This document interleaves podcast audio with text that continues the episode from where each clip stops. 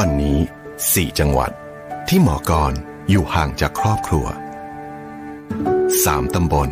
ที่ป้านิดอยู่ห่างจากลูกสองเมตร ที่พลอยอยู่ห่างกับแม่ เพราะวันนี้ยิ่งห่วงยิ่งต้องห่าง ขอบคุณทุกระยะห่างที่ร่วมกันเสียสละ เพื่อผ่านวิกฤตนี้ไปด้วยกัน ปตท สารพลังใจ we fight together ป้องทุกสมรรถนะในการขับขี่ หล่อลื่นเครื่องยนต์ทุกขณะ ด้วยคุณภาพที่คิดค้นและพัฒนาอย่างต่อเนื่อง เวนลอยลูพิแคนระดับโลกที่ผู้ใช้ยานยนต์วางใจ เวนลอย ลื่นเหลือล้น ทนเหลือหลาย จับทุกประเด็นร้อน จับทุกข่าวดัง จับมาเล่า จับมาคุย ในรายการ จับข่าวมาคุย กับสองผู้ดำเนินรายการ อิทธิพันธ์บัวทอง และสิรินรัตน์จันทมาศทุกวันจันทร์ถึงศุกร์เวลา 4 โมงครึ่งถึง 6 โมงเย็นฟังสดๆทาง FM 90.5 ออนไลน์ www.smartbomb.co.th และ on mobile application Smartbomb Radio สถานีวิทยุกรมการพลังงานทหาร พลังงานทหาร พลังการทำไทย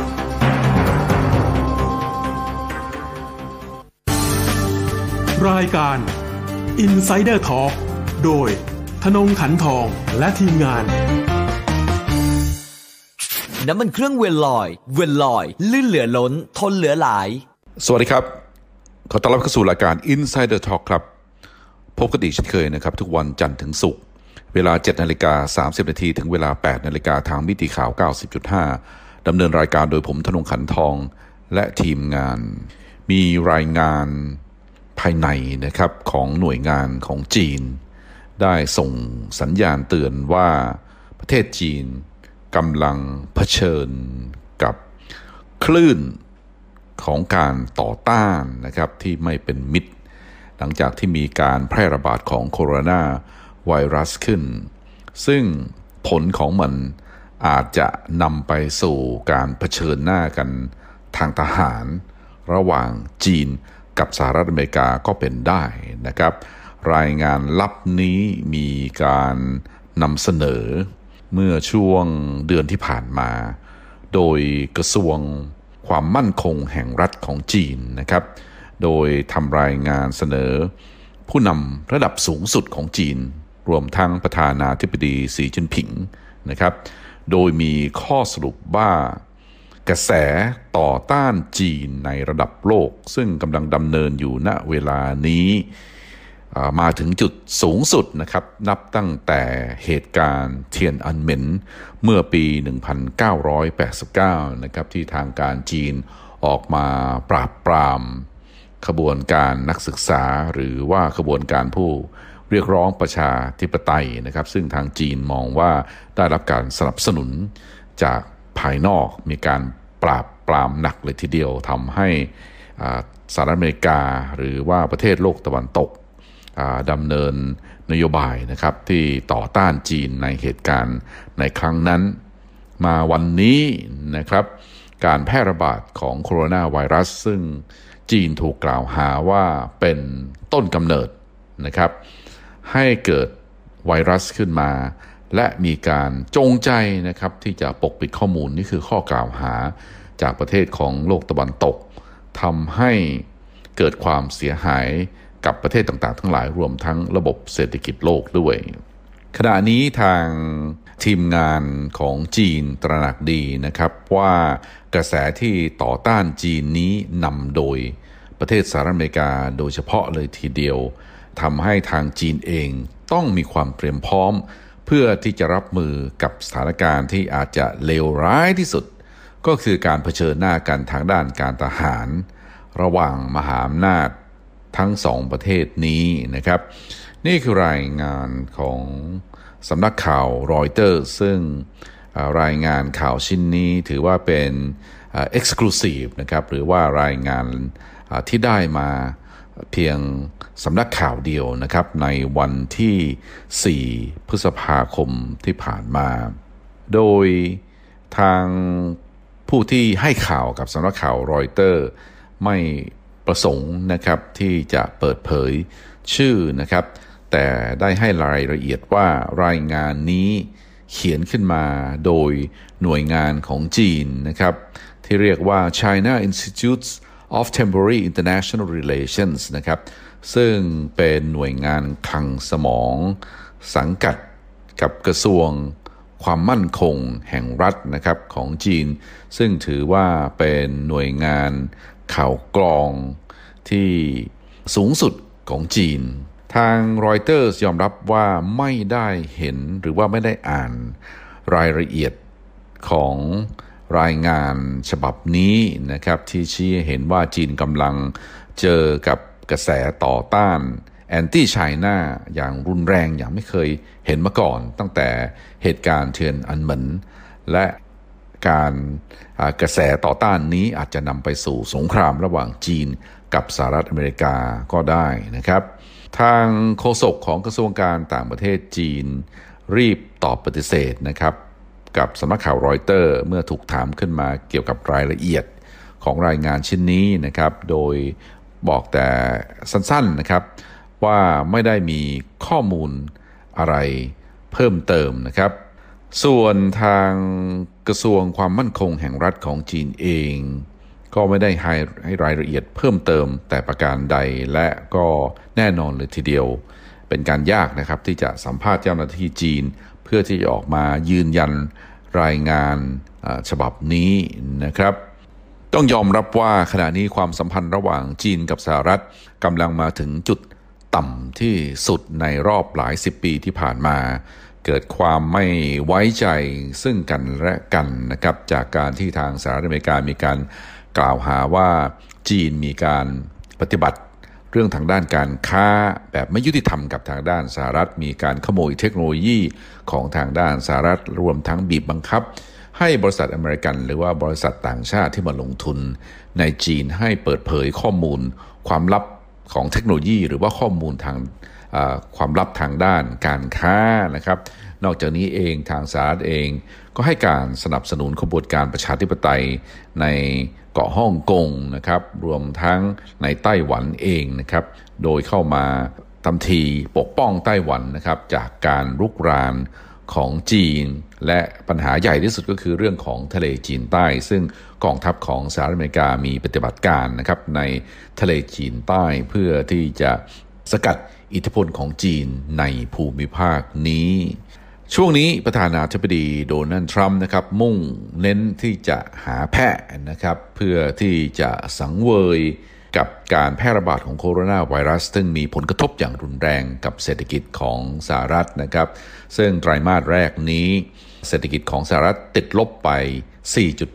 4.8%ในไตรามาสที่2นะครับอาจจะติดลบระหว่าง 40-50% ก็ได้นะครับรายงานล่าสุดเพิ่งออกมา ในเดือนเมษายนเดือนเดียว บริษัทต่างๆ ทั้งหลายให้คนงานพักงานนะครับหรือว่าออกจากงานเนื่องจากการชัดดาวของเศรษฐกิจนะครับถึง 20 ล้านคนเลยทีเดียว ขณะนี้อัตราการว่างงานของสหรัฐพุ่งไปแตะระดับประมาณ 35 ล้านคนแล้วนะครับ แต่ว่าในเดือนเมษายนเดือนเดียวตกงานไป 20 ล้านคน ทั้งปี GDP ของสหรัฐจะติดลบนะครับมากน้อยเพียงใดยังไม่มีตัวเลขที่ยืนยันแน่นอน เนื่องจากว่าต้องดูไตรามาสที่ 3 หรือว่าไตรามาสที่4นะครับว่าจะมีการตีกลับนะครับหรือว่าเด้งกลับอย่างไร แต่มีบางรายงานบอกว่า GDP ของสหรัฐปีนี้อาจจะติดลบ 7.5%ก็ได้ ซึ่งเป็นการติดลบที่สูง มาก ๆ ในอัตราที่ไม่เคยเห็นมาก่อน ตั้งแต่ The Great Depression ของปี 1929 ด้วยเหตุนี้เองทางประธานาธิบดีโดนัลด์ทรัมป์ซึ่งกำลังรณรงค์หาเสียงการเลือกตั้งเพื่อที่จะกลับมาเป็นประธานาธิบดีอีกครั้งนะครับ ในการเลือกตั้งประธานาธิบดีในเดือนพฤศจิกายนที่จะถึงนี้จำต้องพยายามหาแพะนะครับ เพื่อที่จะ ปกปิดความล้มเหลวในการแก้ไขปัญหาการแพร่ระบาด หรือว่าการป้องกันนะครับโคโรนาไวรัส เพราะว่าสหรัฐอเมริกากลายเป็นประเทศที่มีผู้ติดเชื้อไวรัสสูงที่สุดในโลก และมีผู้เสียชีวิตมากที่สุดในโลก และเศรษฐกิจของสหรัฐได้รับผลกระทบจากโคโรนาไวรัส จากการชัดดาว มากที่สุดในโลกเลยทีเดียวนะครับ อันเห็นได้จากการที่ทางกระทรวงการคลังของสหรัฐนะครับในช่วงเดือนเมษายน ถึงเดือนมิถุนายนนี้ มีการเตรียมการที่จะกู้เงิน 3 ล้านล้านเหรียญสหรัฐอเมริกานะครับ เพื่อที่จะเอาเงินนี้ไปอุ้มเศรษฐกิจนะครับตามนโยบายของทางรัฐบาล หรือว่าตามกฎหมายที่ทางสภาคอนเกรส ออกมานะครับเพื่อที่จะช่วยอุ้มเศรษฐกิจของสหรัฐเกือบจะทุกภาคส่วนเลยทีเดียว ถ้าหากว่าทางรัฐบาล ไม่ปล่อยเม็ดเงินทางด้านการคลังออกมา เศรษฐกิจของสหรัฐจะสุดหนักกว่านี้มาก โดยรวมแล้วนะครับทั้งปีทางรัฐบาลสหรัฐน่าจะมีการก่อหนี้เพิ่มประมาณ 4 ล้านล้านกว่านะครับไม่แน่ใจนะครับว่าจะแตะ 5 ล้านล้านกว่าเหรียญหรือไม่ ซึ่งเป็นตัวเลขที่สูงมากๆ และเมื่อมีการกู้ยืมเงินจำนวนสูงขนาดนี้ เอกชนอาจจะไม่มีเม็ดเงินพอ หรือว่าสถาบันการเงินต่างๆ ทั้งหลายทำให้ธนาคารกลางของสหรัฐหรือว่า U.S. Federal Reserve จะต้องพิมพ์เงินเข้ามาถือพันธบัตรรัฐบาลอของอกระทรวงการคลังแทนนะครับวิธีการทำเช่นนี้ก็จะทำให้ความน่าเชื่อถือของ US ดอลลาร์หรือว่าเงินสกุลดอลลาร์ลดลงเนื่องจากว่ามีการก่อหนี้เกินขนาดและทางธนาคารกลางกำลังทำทุกอย่างนะครับ เพื่อที่จะอุ้มนะครับทั้งระบบการเงินรวมทั้งระบบแบงก์และตลาดการเงิน เกือบจะทุกภาคภาคส่วนเลยทีเดียว ด้วยเหตุนี้เองนะครับการเมืองของสหรัฐจึง เล่นแรงนะครับ โดยมีการกล่าวหาว่านะครับ โดยเฉพาะยิ่งจากประธานาธิบดีโดนัลด์ทรัมป์ที่บอกว่าในส่วนตัวเขาเชื่อว่าไวรัสออกมาจากห้องแลบที่เมืองอู่ฮั่นนะครับ นอกจากนี้เองทางจีนก็มีการปิดบังข้อมูลที่เป็นจริงเกี่ยวกับการแพร่ระบาดนะครับ หรือว่าความร้ายแรงของการแพร่ระบาดรวมทั้งจำนวนผู้ติดเชื้อ และผู้ที่เสียชีวิตทำให้ประเทศต่างๆ ทั้งหลายตั้งหลักไม่ทัน นอกจากนี้เองทรัมป์ยังได้ขู่ว่าจะตัดเงินช่วยเหลือให้กับองค์การอนามัยโลก ที่สมคบคิดกับทางด้านจีนในการปกปิดข้อมูลที่เป็นจริงเกี่ยวกับโคโรนาไวรัส ทางองค์การอนามัยโลกเองรวมทั้งทางจีนก็ปฏิเสธข้อหาทุกอย่างนะครับ โดยทางจีนเอง บอกว่าสิ่งที่ทางสหรัฐอเมริกาพยายามทำตอนนี้ก็คือพยายามหาแพะนะครับ กับความผิดพลาดในการบริหารจัดการแก้ไขปัญหา ป้องกันและควบคุมการแพร่ระบาดโคโรนาไวรัสภายใน แทนที่จะพยายามนะครับแก้ไขปัญหาภายในแต่กลับไปชี้นิ้วหรือว่ากล่าวโทษจีนให้ต้องมารับผิดชอบนะครับกับเรื่องของโคโรนาไวรัส ซึ่งไวรัสนี้ไม่มีสัญชาติแล้วก็ไม่ได้ มีตัวตนที่จับต้องได้แต่มีความร้ายกาจนะครับในการแพร่ระบาดทำให้ผู้ติดเชื้อสามารถที่จะเสียชีวิตได้ แม้ว่าประธานาธิบดีโดนัลด์ทรัมป์รวมทั้งรัฐมนตรีว่าการกระทรวงการต่างประเทศนายไมค์พอมพิโอพยายามที่จะวาดภาพว่าจีนต้องรับผิดชอบกับการแพร่ระบาดของโคโรนาไวรัส โดยทรัมป์เองบอกว่า มีหลักฐานว่าไวรัสถูกสร้างขึ้นมาในห้องแลบที่เมืองอู่ฮั่น แต่ว่า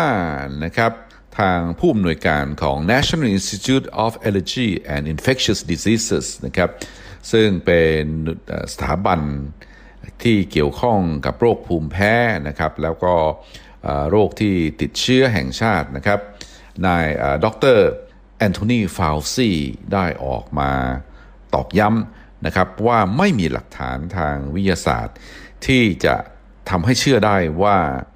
โคโรนาไวรัสถูกสร้างขึ้นมาในห้องแล็บนะครับดรแอนโทนีฟาวซีเป็นหนึ่งในคณะทำงาน Task Force นะครับของทางด้านทำเนียบขาว ที่กำลัง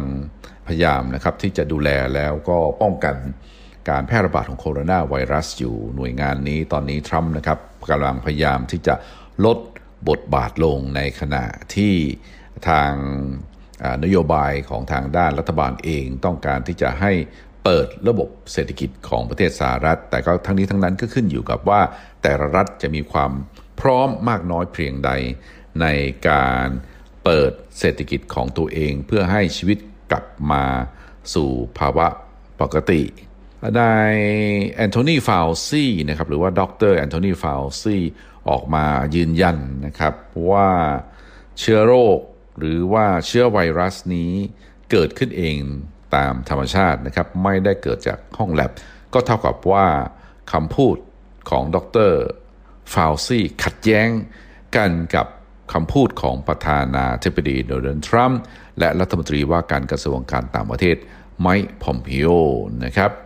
ดรฟาวซี่นะครับให้สัมภาษณ์กับ National Geographic นะครับว่าถ้าหากว่าเราดูที่วิวัฒนาการของไวรัสที่อยู่ในค้างคาวนะครับ ก็มีความ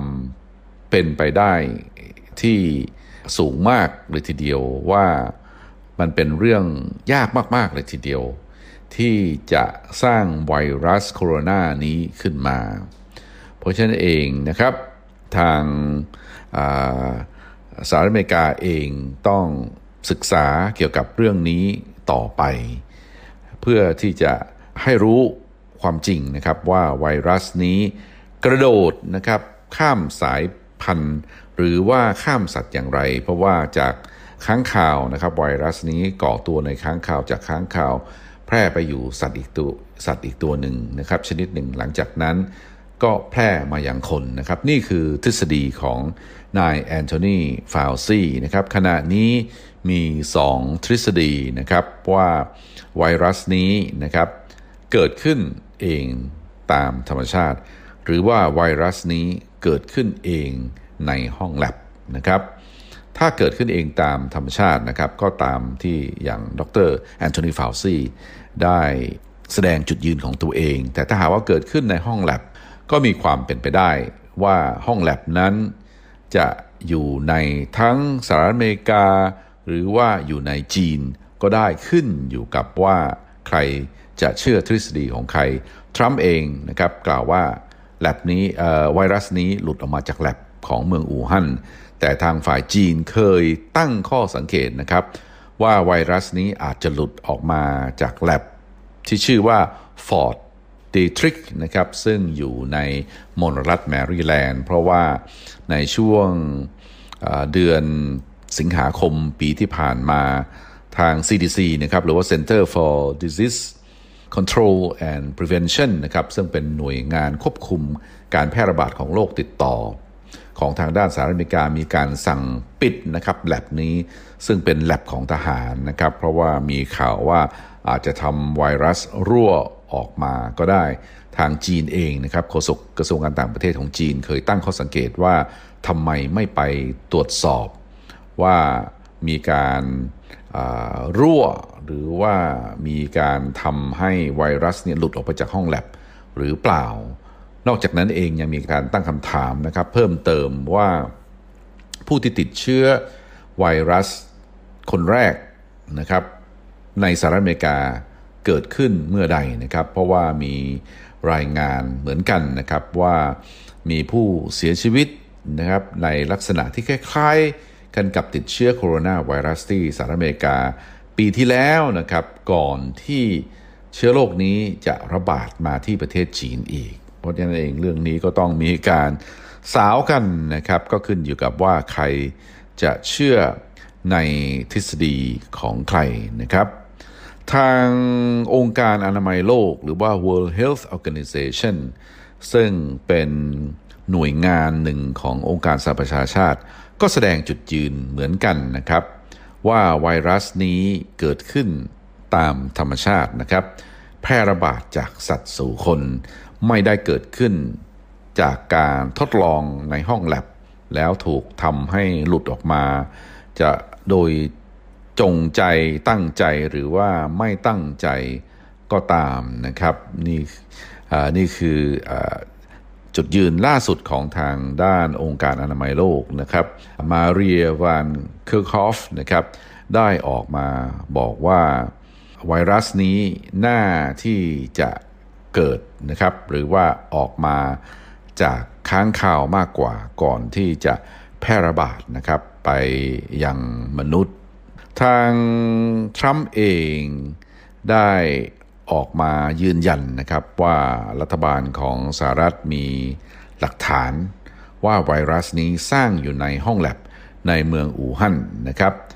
แต่ทางการจีนเองได้เรียกร้องให้ทางด้านสหรัฐอเมริกา แสดงหลักฐานยืนยันนะครับว่าเอาหลักฐานมาจากไหน เพื่อที่จะมาสนับสนุนข้อ กล่าวหาเช่นนี้ แต่ว่าจนแล้วจนรอดนะครับทางประธานาธิบดีโดนัลด์ทรัมป์หรือว่าเจ้าหน้าที่ระดับสูงของทางด้านสหรัฐก็ยังไม่ได้เอาหลักฐานใด ๆ ออกมาเปิดเผย กล่าวโดยรวมนะครับการแพร่ระบาดของโคโรนาไวรัส ในระดับโลกตอนนี้นะครับสถานการณ์ดีขึ้น นางแองเกลาเมอร์เคิลนายกรัฐมนตรีของเยอรมนนี ได้ออกมาบอกว่าทางเยอรมนนีที่ผ่านมานะครับ ได้ใช้เม็ดเงินไปประมาณ 5 แสนนะครับ 25,000 ล้านยูโรนะครับในการดูแลเศรษฐกิจของประเทศ และก็เพื่อที่จะรับมือกับเรื่องโคโรนาไวรัสนะครับ โดยนางแองเกลาเมอร์เคิลได้ออกมากล่าวนะครับ ในวันพุธที่ผ่านมา ว่าทางเยอรมนีได้บรรลุเป้าหมายของเฟสแรกหรือว่าระยะแรกนะครับ ในการควบคุมการแพร่ระบาดของโคโรนาไวรัส หมายความว่าเยอรมนีประสบความสำเร็จนะครับ ในเป้าหมายในการดูแลการแพร่ระบาดแล้วก็ควบคุมนะครับโคโรนาไวรัสตัวนี้นะครับที่ส่งผลกระทบต่ออระบบสาธารณสุขของประเทศเยอรมนี มาโค้ดคำพูดนะครับของแองเกลาเมอร์เคิลซึ่งได้กล่าวกับผู้สื่อข่าวดังนี้นะครับว่าเรามาถึงจุดที่เป้าหมายของเราในการทำให้การแพร่ระบาดของไวรัสช้าลงและเราได้บรรลุเป้าหมายนี้ โดยที่เราสามารถที่จะปกป้องระบบสาธารณสุขของเรานะครับโดยเหตุนี้เองขั้นตอนต่อไป จะเป็นการพิจารณา หรือว่าบรรลุข้อตกลงที่จะค่อยๆเปิดนะครับระบบเศรษฐกิจหรือว่าผ่อนปลนมาตรการต่างๆ ทั้งหลายที่ได้วางเอาไว้อย่างเข้มงวดในช่วงก่อนหน้านี้นะครับ นี่คือสถานการณ์ของเยอรมนีส่วนสถานการณ์ในประเทศอังกฤษซึ่งก็เป็นประเทศที่ได้รับผลกระทบ ค่อนข้างที่จะรุนแรงที่สุดนะครับในในยุโรป นายกรัฐมนตรีบริสจอนสันซึ่งตัวเขาเองก็เกือบที่จะเอาชีวิตไม่รอดนะครับ เพราะว่าติดเชื้อโคโรนาไวรัสต้องควอรันทีนนะครับหรือว่าเข้าไปกักตัว หลังจากนั้นถูกส่งตัวเข้าโรงพยาบาล